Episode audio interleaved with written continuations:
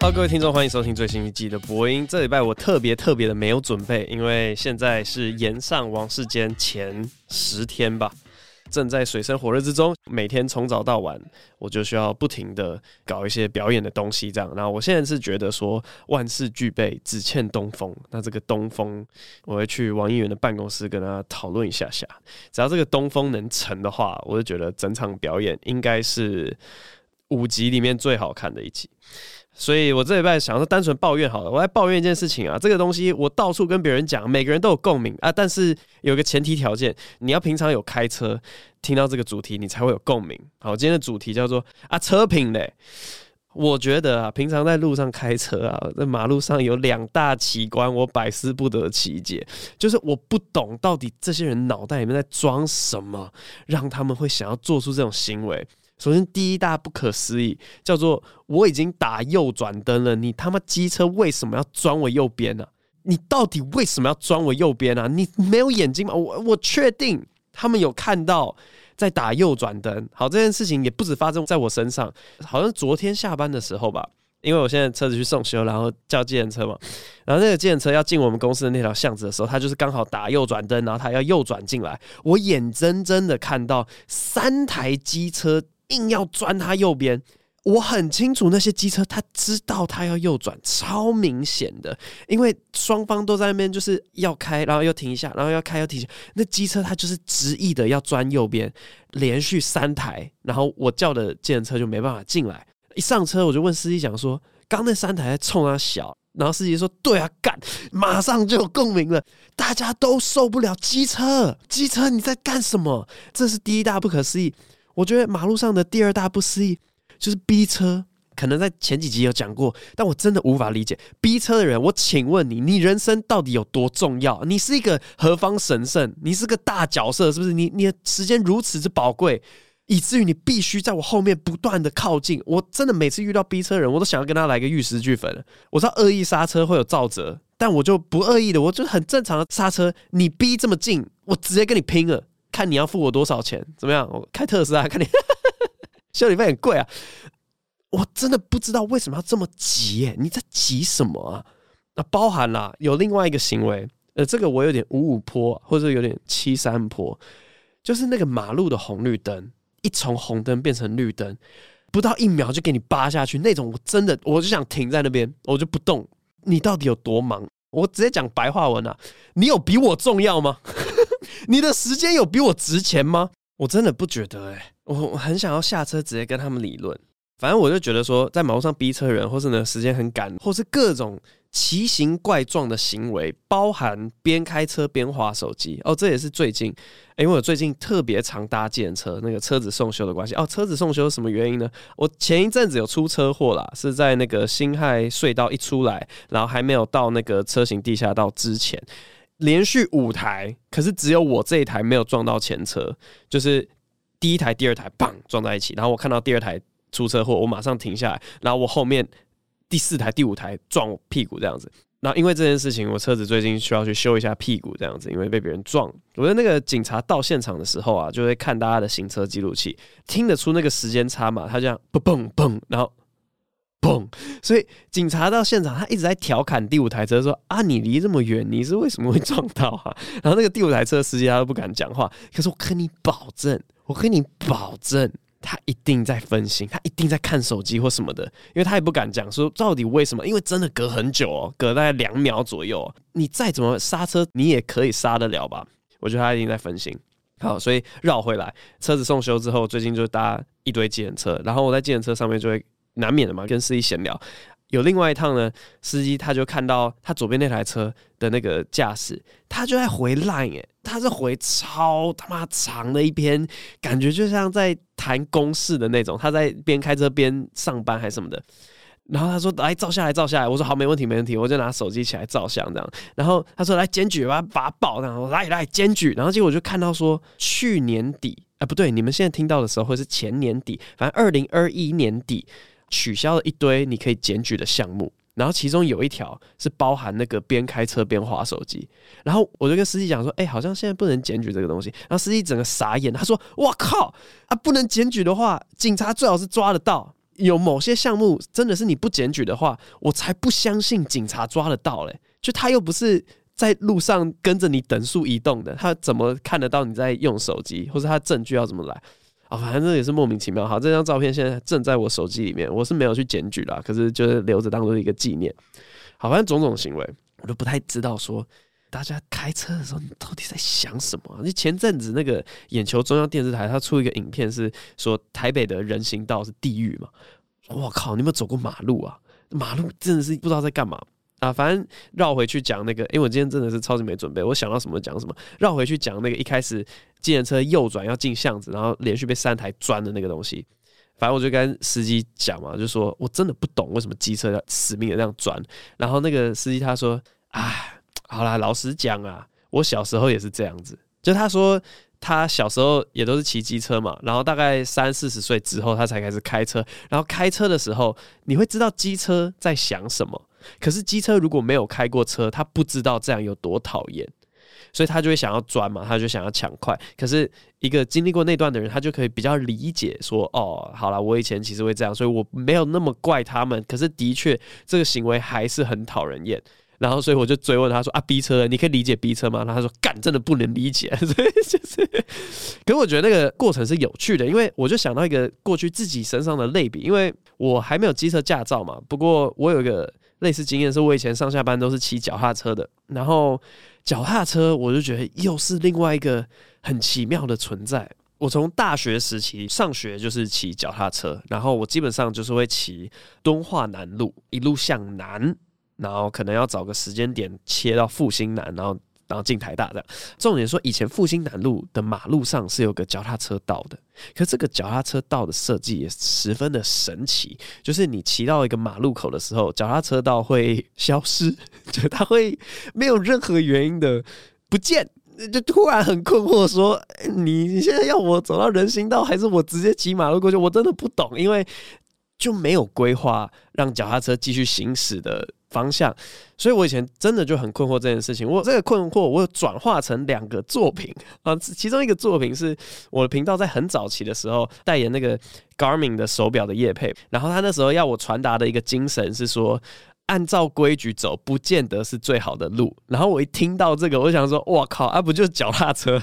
因为如果脚踏车真的只能骑在脚踏车道的话，你根本哪里都到不了。所以我那时候拍一个影片企划是不在脚踏车道上面。我就不能骑脚踏车，我必须要扛到下一个有脚踏车到的地方，我才可以继续骑脚踏车，然后记录整个过程有多么的不合理。那其实他是在讲说那个道路规划的不合理啦。可是我觉得说，哎、好像跟这个业配主题也蛮符合的啊。这是第一个作品。那人生的第二个作品呢，是在我大学的时候，那时候有一堂课叫英文作文啊，我们每个礼拜就要写一篇作文给老师看，的。那个时候我就写了一个骑脚踏车的心得文。我是用非常反讽的语气去写说，哇，骑脚踏车可以让你的整个人有心灵以及体格上的提升。而体格上的提升，就是因为马路上突发状况太多了，你没有办法确定下一秒有哪一辆车子会红线临停，然后直接把驾驶座那样翻开来，让你。脚踏车直接撞上去这样子，所以为了要应付这种紧急状况呢，你会培养出前所未有的体力以及反应能力，全部都是反串在写。然后另外一个是可以培养你的心性，因为马路上也是一样嘛，突发状况太多了，骑在脚踏车上面其实。你进入了一个自己的空间，你的各种情绪反应会比平常在社会里面的情绪反应更大，因为那个私人空间是属于你的，你各种最本能的情绪反应都会爆出来，这样子。所以，如果有一台车，假如说急刹好了，然后你脚踏车差点要撞上，在车上的你会直接大骂说：“我干你！”靠腰，就是所有脏话都会骂出来。这个是你平常 在那种公司啊，或是在那种朋友的聚会，你不会这样子飙脏话。但是不知道为什么，在脚踏车上或是在汽车里面，那个是一个安全的空间，然后大家才会彰显出他的本性。然后反正我作文里面就写说啊，既然是本性的话，他会遇到一个缺点，就是假如说你飙骂脏话的时候，你刚好遇到一台车，它是。窗户拉下来的，那你就完蛋了。你要跟那个人解释很多东西，所以呢，就要从平常开始陶冶你的心性。你要遇到这种事情都不生气，前面的车急刹啊，没事没事，不生气，以免惹祸上身。好，那时候作文是这样写的。讲这么一大段，我只是要讲说，那个司机他可以理解机车为什么会有这种行为，然后他会稍微去原谅。因为我后来在不骑脚踏车之后，我一段时间是骑共享机车，然后然后后来。就开车嘛，我在路上遇到别的车种的时候，就稍微可以知道说，哎、有个脚踏车在我前面很慢，我就会觉得说，啊，他很可怜呐、他一定是没有脚踏车道，他的骑人行道又不行，又会被罚钱这样。哦，by the way，题外话，那个脚踏车骑人行道，那个也是很神扯哎、就是我我以前有稍微做一下功课，我记得他是什么原则禁止，但是什么例外开罚，这傻小，就你到底在讲什么东西呀、你禁止就是禁止，但他说的好像是说啊，原则上是不行啦，但只有在很极端的情况之下，我们才会罚你。哎，助长乱象嘛。再反正重点就是，因为各种车种都有做过，我大概唯一没有接触过的车种就是大型车，像是公车或是卡车这种类型的。像这种类型，我也是对他们会有一些问号。就好比说，为什么公车一定要？因为它靠站，它一定是在外车道嘛。它中间一定要给你绕到内车道，然后再再到外车道，然后它又一定要回到内车道。为什么你不能从头到尾就开在右边就好了？大家应该都有意识到这种类型的问题啊。可能公车司机他们有自己的苦衷，好比说，可能说啊，那么那个外车道就机车在那边弄啊什么的。哦，对，那个那天的计程车司机他有讲说，有时候那个机车他们是逼不得已，就假如说。他没有办法左转，你又要他带转，他一定要走右边。反正走右边也是有他的苦衷，就对了。那这个大型车可能也有大型车的苦衷，但我不晓得。唉，重点好像就是说，大家可以多去开开看不同的车种，然后呢互相理解。我们说不定在马路上面呢，就不会做出一大堆讨人厌的行为。这是结论吗？哦，没有啦，我要引进另外一个概念啊，就是我觉得在车子里面开车跟网络上匿名。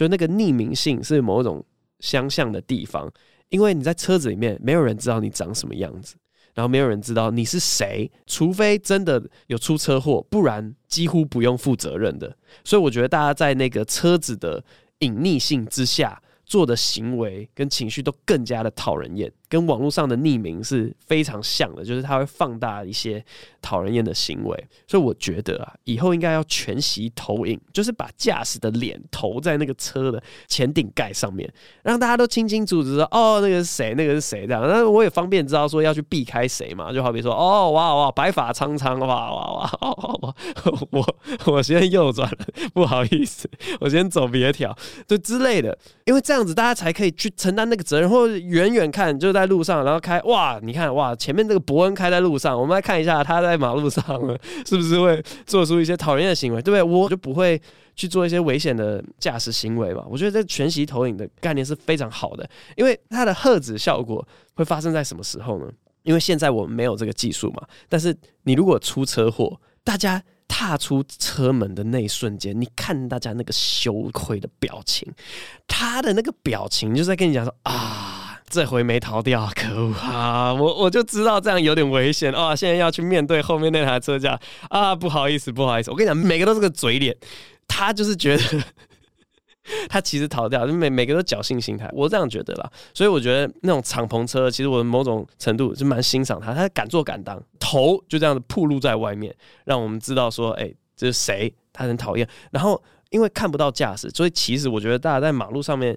本来就会做的另外一个行为是按照那个车的牌子，大家就会去对车的牌子有些刻板印象，就说哇，那个雾面奥迪，哇塞，哦，雾面奥迪，我就不讲说我会怎么样啦。但是我如果跟你讲说马路上有雾面奥迪，然后跑车引擎吹很大声，呃，你会怎么做嘛？就是大家因为看不到人是怎么样，所以我们就好像会。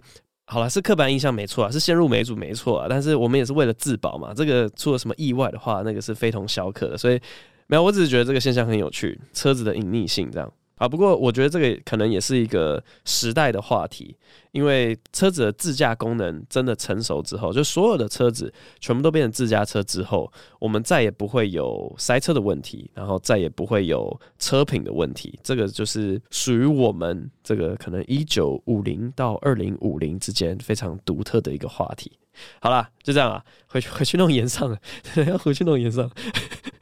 今天这集稍微分享到这边，然后我最近喉咙微恙，连续快筛三天都没事，希望在演出之前可以好转。好，那接下来就用 Q&A 部分。好的，首先建立他妈的昵称。咦，泰瑞嘞！听完第四十六集，还有之前伯恩 PO 的短影片，发现伯恩好像很喜欢飞哥与小佛，我也超喜欢的。想问伯恩最喜欢飞哥与小佛或杜芬苏斯哪一项发明，或者最喜欢哪一集？最后可以请伯恩模仿泰瑞的叫声吗？谢谢伯恩的回答。哇，我没有迷到那种程度，可是我的确蛮喜欢的，因为我觉得他的双主线的设定很巧妙。因为每次杜芬苏斯创造出来的问题呢，都会是飞哥与小佛那条线去解决。那其实就。之前萨泰尔也有笑想开发一些动画节目，然后我那时候的确都是拿飞哥与小佛来当做参考，就会觉得哇，要是可以写成这样的话，超棒的！我觉得飞哥与小佛每一个元素都超赞，像双主线，然后刚好互补，然后另外一个就是每一集都会有歌，这个哇，每一集都有歌是一个稳赚不赔的动画方程式这样子。泰瑞的叫声，我记得应该是这样。是吗？哇，我没办法动那么快。我从以前就觉得，哦，好厉害啊！嘎嘎嘎嘎嘎嘎嘎嘎嘎嘎，那个听得到吗？好，我很努力的在磨牙齿。好。下一位，为什么非得要昵称？好奇伯恩成长过程的心境变化。之前说您在美国待到大约八岁，好奇得知要跟父母回台湾是什么感觉？比如说舍不得当地朋友，还是会觉得要前往新一段冒险很兴奋？以及过了多久，或是在什么契机之下才对台湾产生认同或是归属感呢？刚到台湾的时候中文好吗？会觉得同学语言或文化上有沟通障碍吗？小时候我们班上有两位不太会中文的外籍生，但他们跟大家玩得很好，我觉得他们超厉害，明明语言不通，还是能跟大家处的超好哦，好诶，这个真的是大家会好奇的题目吗？因为这其实可以讲很久诶。啊，一题一题回答好了。我其实从小到大都是一个随遇而安的人，所以那个时候知道要跟爸妈回台湾，我没有难过，我就觉得说，哦，好像就是要这样，就跟当时好像就是要去美国一样。呃，好像时间到了就是要回台湾，然后也没有多去质疑。不过我我姐是非常抗拒回台湾的，跟你讲的一模一样，就是我的朋友都在这里，怎么样怎么样。我觉得可能是因为我当时读的班叫做二三年级，因为他们那个班级小到二年级无法单独成班，我是二年级、三年级同一个班，可是刚好读完三年级了，所以如果我再下一年的话，也是会跟朋友分开，也是会到新的班级，所以可能是因为这样感觉还好。兴奋也是没有，我就觉得说，哦，好，回台湾，我我就是在台湾继续做我的事，大概这种感觉。然后到什么契机下才对台湾产生认同归属感？哇，这个很有趣。要讲真的的话，好像是呃蛮大的时候，可能是大学的时候。我自己认为，在十八岁之前，我的那个脑袋都昏昏沉沉，就不知道自己在干嘛。然后不知道为什么十八岁的时候突然有一个开窍。这个经验我其实跟很多朋友分享过，有少数有类似的经验。就说哦，原来你也有开窍哦。我我还以为只有我有开窍，我不知道有多少人有有共鸣，但是会很明显的感觉到，你会觉得以前的自己真的不知道自己在干嘛，可是现在的自己活着的每一秒都蛮知道自己在干嘛。反正十八岁有个开窍这样子，所以大学。的时候，我觉得无论是跟外国人相处比较多，那那个对比性，你就会觉得台湾很特别。其实对台湾的认同感真的是来自于你发现说，哦，台湾的存在其实超级特别的。你有想过台湾现在在世界上是一个多特别的存在吗？就是哪有一个地区斜线国家的，就是你知道吗？光是需要去解释这个问题，你的存在就已经很特别。然后跟外国人解释的时候啊，或是像。有一个很大的敌人，这个也是凝聚自我意识的很重要的一环啊。这个应该是那个以前外文系上的他者的概念，就是你要好算了算了算了，不掉书袋。OK，好，反正就是大学的时候啦，然后包含大学的时候发生的一些社会运动，其实都有去参与。这样，我反正太阳花，我当年也在现场啊，这样子，我这个愤青啊，这个绝青啊，我当年也在现场，所以是大学的时期才开始有这个东西。然后他的下一个问题又开始呃，马上拉回到八岁的时候，说刚刚回台湾的时候，中文好吗？我刚回台湾的时候，中文超烂，我只会写自己的名字，除了自己的名字之外的字都不会写。因为我在美国读完三年级，但因为美国算是早读，所以回台湾又读了一次三年级。我在这个体制里面待的比各位久一年，然后我听都听得懂，可是我不会讲，哦，有点像是。我、不好意思说，像我现在的台语，哎、可是说不定真的很接近我现在的台语哦，就是那个时候的听力，我会觉得说我听得懂，但其实有大部分是用猜的。那你猜也可以，就是猜到个大概这样，或者或是说接近我现在的发文呢？我发文是不是有点？哦，可能比较接近我现在的发文。日常听 OK，要你讲勉勉强强，但不太行，所以可能有点类似这样。的确是一个外语这样。中文是我的第一外语的那种感觉，好，然后会觉得在语言或文化上有很大的沟通障碍。这个我有个很经典的故事，就是我刚回台湾的时候，我有一天肚子痛，然后我需要去上厕所，我要跟同学借卫生纸，我不知道卫生纸怎么讲，然后我就肚子很痛，然后我跑去问同学说：“你呃可以借？”借我那个，然后我同学他就很兴奋，他就 他就是摩拳擦掌说啊哦哦哦哦几个字几个字，然后我想说现在开始放噔噔噔噔噔噔噔，他三个字三个字啊噔噔噔噔，然后我说那个呃呃纸纸卫生纸卫生纸啊对对对对对，他就借我卫生纸，然后就要去拉肚子。可是我觉得这个是超经典的，去表现说我的语言能力到底到哪里，因为我讲不出卫生纸，可是。我可以跟别人沟通，这样。那文化上有讲过一个小笑话啦，就是美国的时候，大原则是说没有禁止的事情就是可以，可是台湾的大原则是没有说可以的事情就是禁止。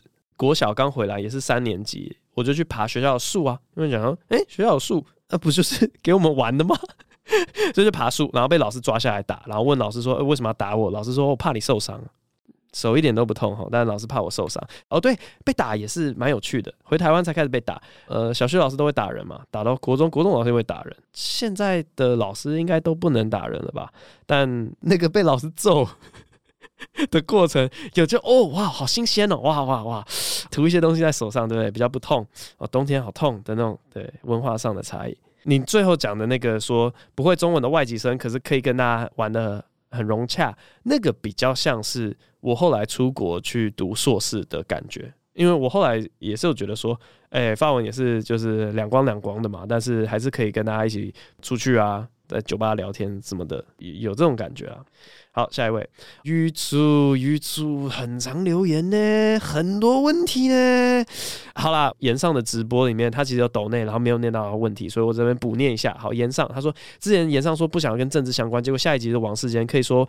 邀王世坚的故事吗？挂号许愿可以看到演上 Toys。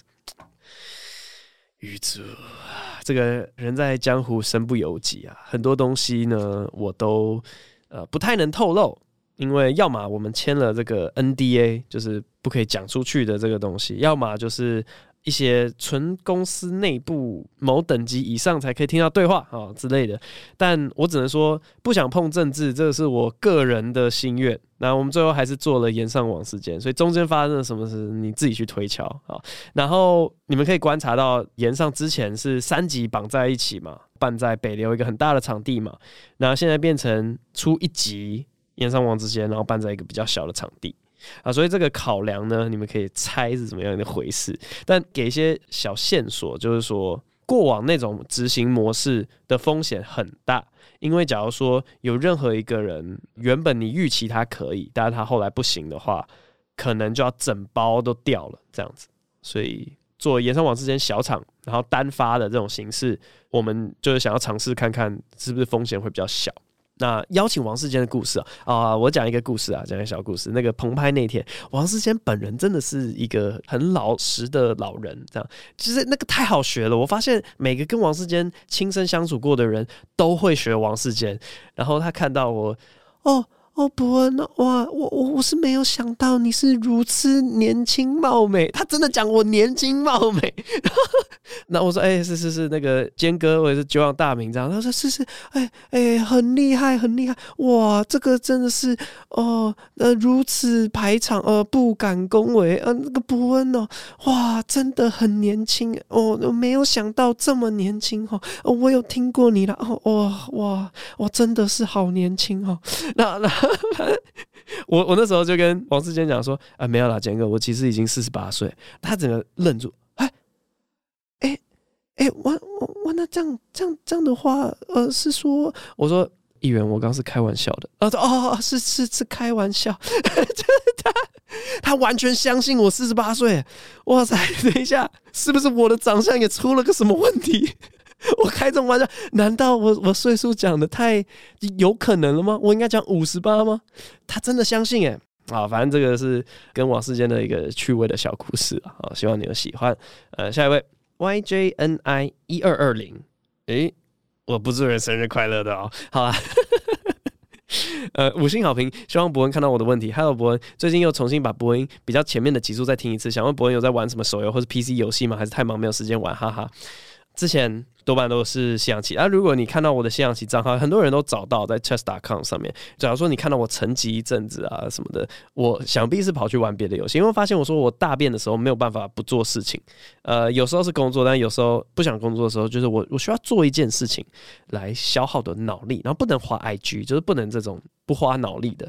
我在大便的时候一定要就是花一下脑力，然后搭车的时候，所以呢，我最近很惨，因为。有人跑去跟我老婆讲说，那个宝可梦珠子，哇，比起前几代啊，进化很多啊，一定要玩玩看。说那个开放世界真的很有塞尔达的感觉。然后我老婆她超爱塞尔达，然后她等不到明年什么四月底吗？我靠，谁要等到四月底？所以她就下载那个宝可梦珠子。然后我想说，完蛋了，我完蛋了，因为我人生的前三分之二全部都栽在宝可梦上面。我玩宝可梦，我是。非常非常认真的在玩，非常认真。我的努力只会配到我知道他很常对上的某一位。就假如说，哈，以前那个大环境在耿鬼很流行嘛，耿鬼的那个 Shadow Ball，我不知道中文叫什么鬼影球。然后我要算到那个配他的 HP，刚好配到我是要。打三下才会死，要 three hit KO，就配招这样，因为可能很常需要把某一只换进去，然后对上耿鬼这样，所以我宝可梦研究非常透彻，然后从什么乱数控制我也会啊，改兽 我以前也会改了，就反正都会都会，那非常透彻。然后我老婆开始玩宝可梦，想完蛋了，又要把我吸进这个黑洞吗？我之前好不容易才戒掉，这真的很像是那个戒瘾的那个同学会，然后我花了好大一段时间才戒掉，然后现在整天就看他在客厅那边玩，然后我就说不行。啦，你不可以这样打啦！哦哟，然后过去把那个遥控器抢过来，你要这样子，你这样努力值才不会被坏掉。反正现在我就被吸回去。我最近有在玩宝可梦，然后买了主板。可是我发现，哇，现在的小朋友过太爽了吧？以前我们孵蛋，我以前每一个宝可梦的存档几乎都是四百小时起跳，我没有一版是玩四百小时以下的。然后现在发现说，哇靠，我要生出一只。就是五 V，然后没有 V 的那一项是我根本不在乎的一项，大家是不是我现在完全听不懂？好，反正就是以前要做大概二十几个小时的事情，我现在大概花两分钟就做完了。就我升到第二颗蛋，我就有我想要练的宝可梦，这是什么世界？然后就算好升第一颗蛋好了。还可以改，尤其是个体值。我觉得以前宝可梦美妙的地方就是说，它有天才跟蠢材之分。然后我大家很努力，就要生出一个天才，这样我才可以练了放我这一队。然后蠢材我们就全部放生，放生，放生，放生，放生。以前整天就按放生，放生，放生。现在呢，哇，蠢材可以靠后天的努力，然后也变成天才。我想说，no no，那我以前生蛋都在生什么东西？那现在射尾的几率也变那么高，我真的啊，我很无法接受。可是相对呢，就是很不浪费时间。我虽然被吸回去宝可梦的世界，可是现在，哇靠，这是什么？二十分钟练完一只玛丽露丽，然后就跑去打那个钛金团战，哇，就是啊，反正就是啊，变太简单了，所以有点稍微不太喜欢。下一位。我是神一零还是神十？不知道。学测升天了，倒数四十一天，超爱你的节目，陪我度过晚上的时光。希望可以给最近读书迷茫的我，想问博恩对英文作文有什么看法？我英文作文从来没练过，直接盲写，然后全部都十八分以上，所以我不知道要怎么给你建议。我说真的不知道嘛？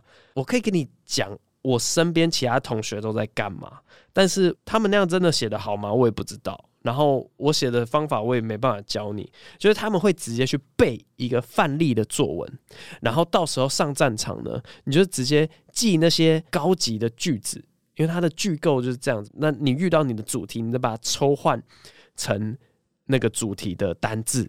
他们以前都这样写的，可是学测考的好像多半都是记叙文嘛，他你形容人生的一个某个故事之类的。以前是考 GRE 的时候，然后要考那种论说文的时候。他们第一句话永远都说：“哦，很多人对某个议题有个先入为主的印象。那这个先入为主的印象是，然后你就可以背一些很高级的说，concerning this issue。” A lot of people may convey 什么 preconceived，就是你知道，就是狂丢一些很 fancy 的字。那他们以前会做这件事情，可是我是都还好，我就会就是看到什么，然后就直接写这样。所以不知道，你可以背一篇来看看啦。好，下一位，我现在想尿尿，却还在座位上打字。两天把四十六集全听完，能吸引到伯恩念留言吗？可以啊，这刚好是第五十集，所以这是一个月之前。嗨，伯恩。因为大奶微微认识你，然后把所有 stand up 看过一次，从最早 comedy 的演出一路看到伯恩夜夜秀，再到演上，虽然不该，但有一种看着自己小孩长大的感觉。听到你说在三重标准的演出几乎都是完全迎合观众喜好，虽然在权衡之下，这可能是那时候你最好的决定。挂号吧。但还是希望未来伯恩能像录 podcast 一样做自己。很喜欢在博恩里的伯恩毫不掩饰的笑啊，呃，碎念、生气或是一些自我怀疑。比如这样，你们真的听得懂吗？其实觉得很可爱，或在上班的时候不自觉的笑出来。有一集伯恩说，希望你 podcast 是有一点点深度，又不会太艰涩难懂，起码不会让人放空一段时间回来。然后还是听得懂的程度，我想跟你说，你做到了。因为我如果稍微专注在工作上，再回来听播音，就会需要把我不认真听的那段补回来，我才听得懂。不论是闲聊或者讨论轻松或者严肃的议题，我都很喜欢听。不知道有没有机会开放 call in，就当我是大梦想家。呃，期待明年的专场，不管有没有噱头，我都会买票入场。最后想问博恩一个问题：老婆在孕期的时候会情绪特别不稳定吗？通常低潮的时候你会怎么做？谢谢，祝博恩天天开心，全家人都平平安安。感谢你。第一个是在讲说，希望之后的专场我也可以很做自己，但我就觉得说，这种 podcast 的单方面的输出跟呃现场那种双向的输出还蛮不一样的。我没有试过，如果我真的这样子讲话，完全不给观众反应的时间，他们如果要做反应的话，我不知道那会是一个什么样的感觉。我可以尝试啦，我可以在明年专场之前的那个 try out 或者 open mic 做这种尝试，不过。我猜想那个整个晚上就会变成说笑出来的笑声很少，可是大家回去不会觉得不好看，是这样吗？我也不知道哎、就跟你们听完 podcast 的感觉差不多吧，我不知道。那、你们嗯，算了算了，不要再继续质疑了。我就想问说，你们在家听 podcast 会真的这样哈哈哈这样笑出来吗？我是觉得应该不会吧，我不知道啊，可以直接那个回放。刚才在抱怨那个车子啊，哦，我真的觉得车评的那个东西啊，这个情感上面的共鸣程度之高，高到我原本想要拿这个东西去好好的把它写成一个段子，可是因为最近在弄炎上，然后我这礼拜就真的是懒得想 podcast 要讲什么，想说啊，算了算了算了算了算了算了算了，车评这个东西直接拿过来 podcast 讲。好，所以呃，我不知道刚刚大家在听的抱怨的时候有没有跟着说干对啊。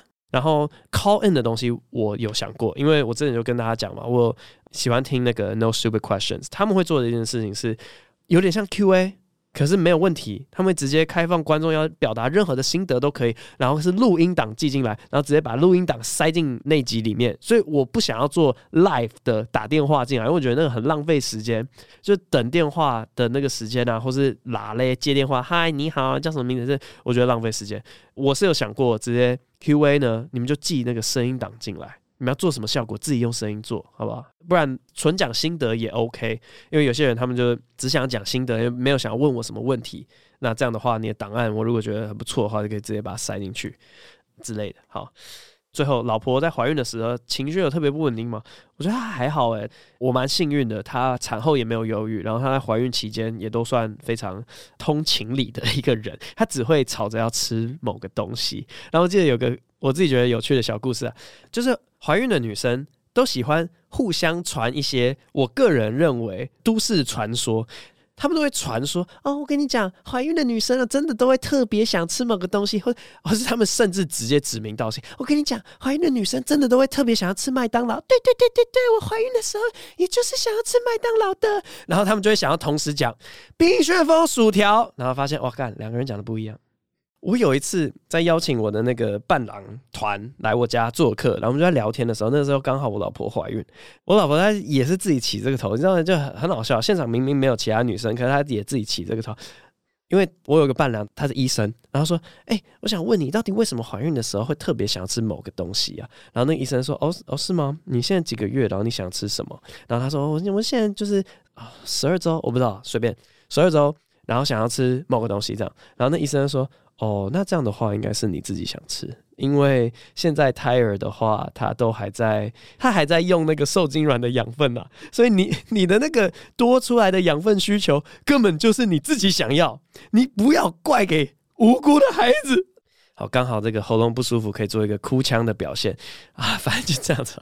我一直觉得怀孕的各种东西都超好笑，就是女生的行为啦。可是我真的不敢讲，你知道吗？很多东西就是留给女生自己去讲。可是真的就是怀孕的一些，包含拍那个孕妇照啊，哦，我就把话题留在这里了。就这样，我不敢讲，不要挡人财路。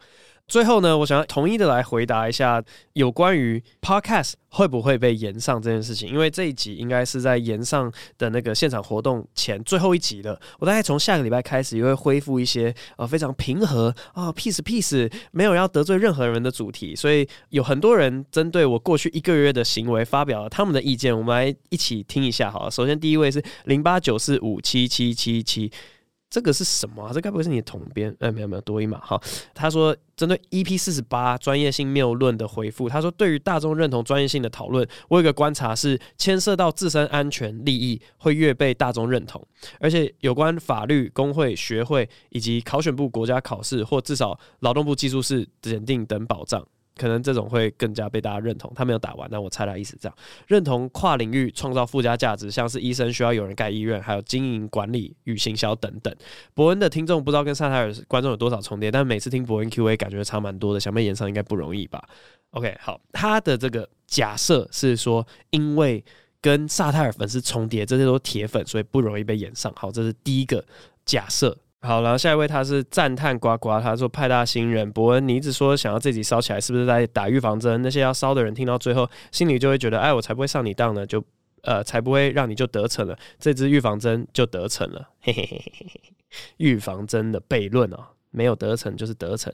好，所以他的这个假说二假设呢，就是你如果有先打预防针，说来哦来哦来炎上我吧，只会浇熄大家想要骂你的那个情绪，这样。就是哼，才不会让你得逞，好无聊这样，所以这是第二个假设，然后。这学长他说烧不烧得起来？博恩你好，听到最近两集您说希望被延上，我觉得 Podcast 要被延上的可能性比较低，因为媒体比较偏好抓取影片或文字的内容来写新闻，在新闻中也比较好拿截图或影片片段来说故事。比较激进的观众也比较会聚集在 Facebook 留言，不太会来听 Podcast。所以如果要快速的被烧起来，推荐可以直接在 Facebook 发文，应该会是个不错的选择。不过我自己蛮认同你的叙事观点，不知道这个和平友善的思考方向烧不烧得起来？好，假说三。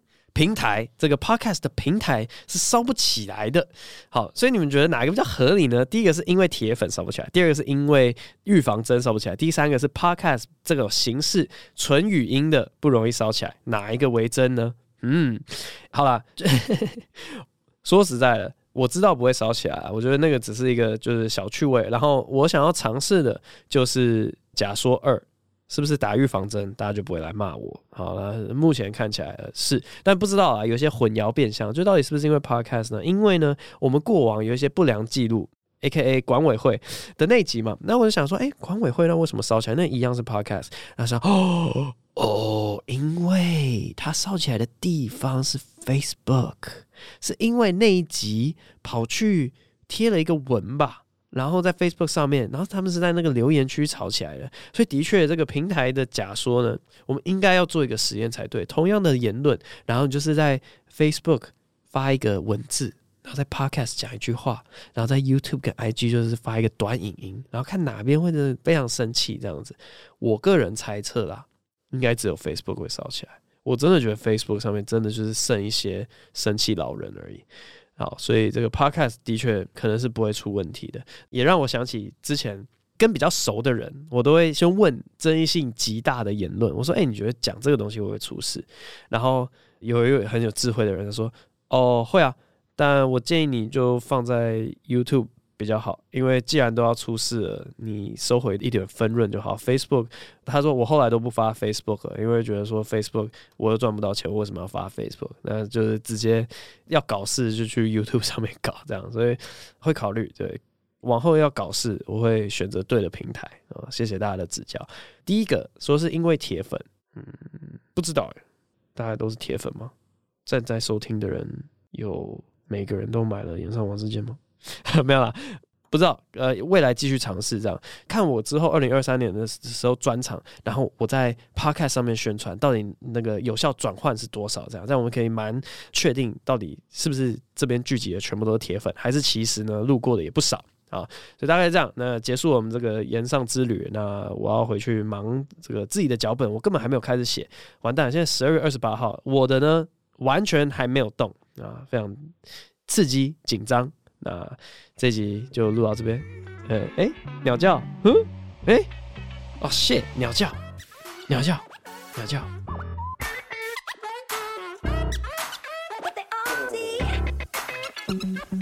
好了，那最后呢，不进入鸟叫，但是因为鸭嘴兽呢，哎，勉勉强强名字里面有个鸭，哎，我们来学一下真正的鸭嘴兽，好，不是不是泰瑞哦，真正的鸭嘴兽谁？据那个 YouTube 上面我查到影片，大概是这样。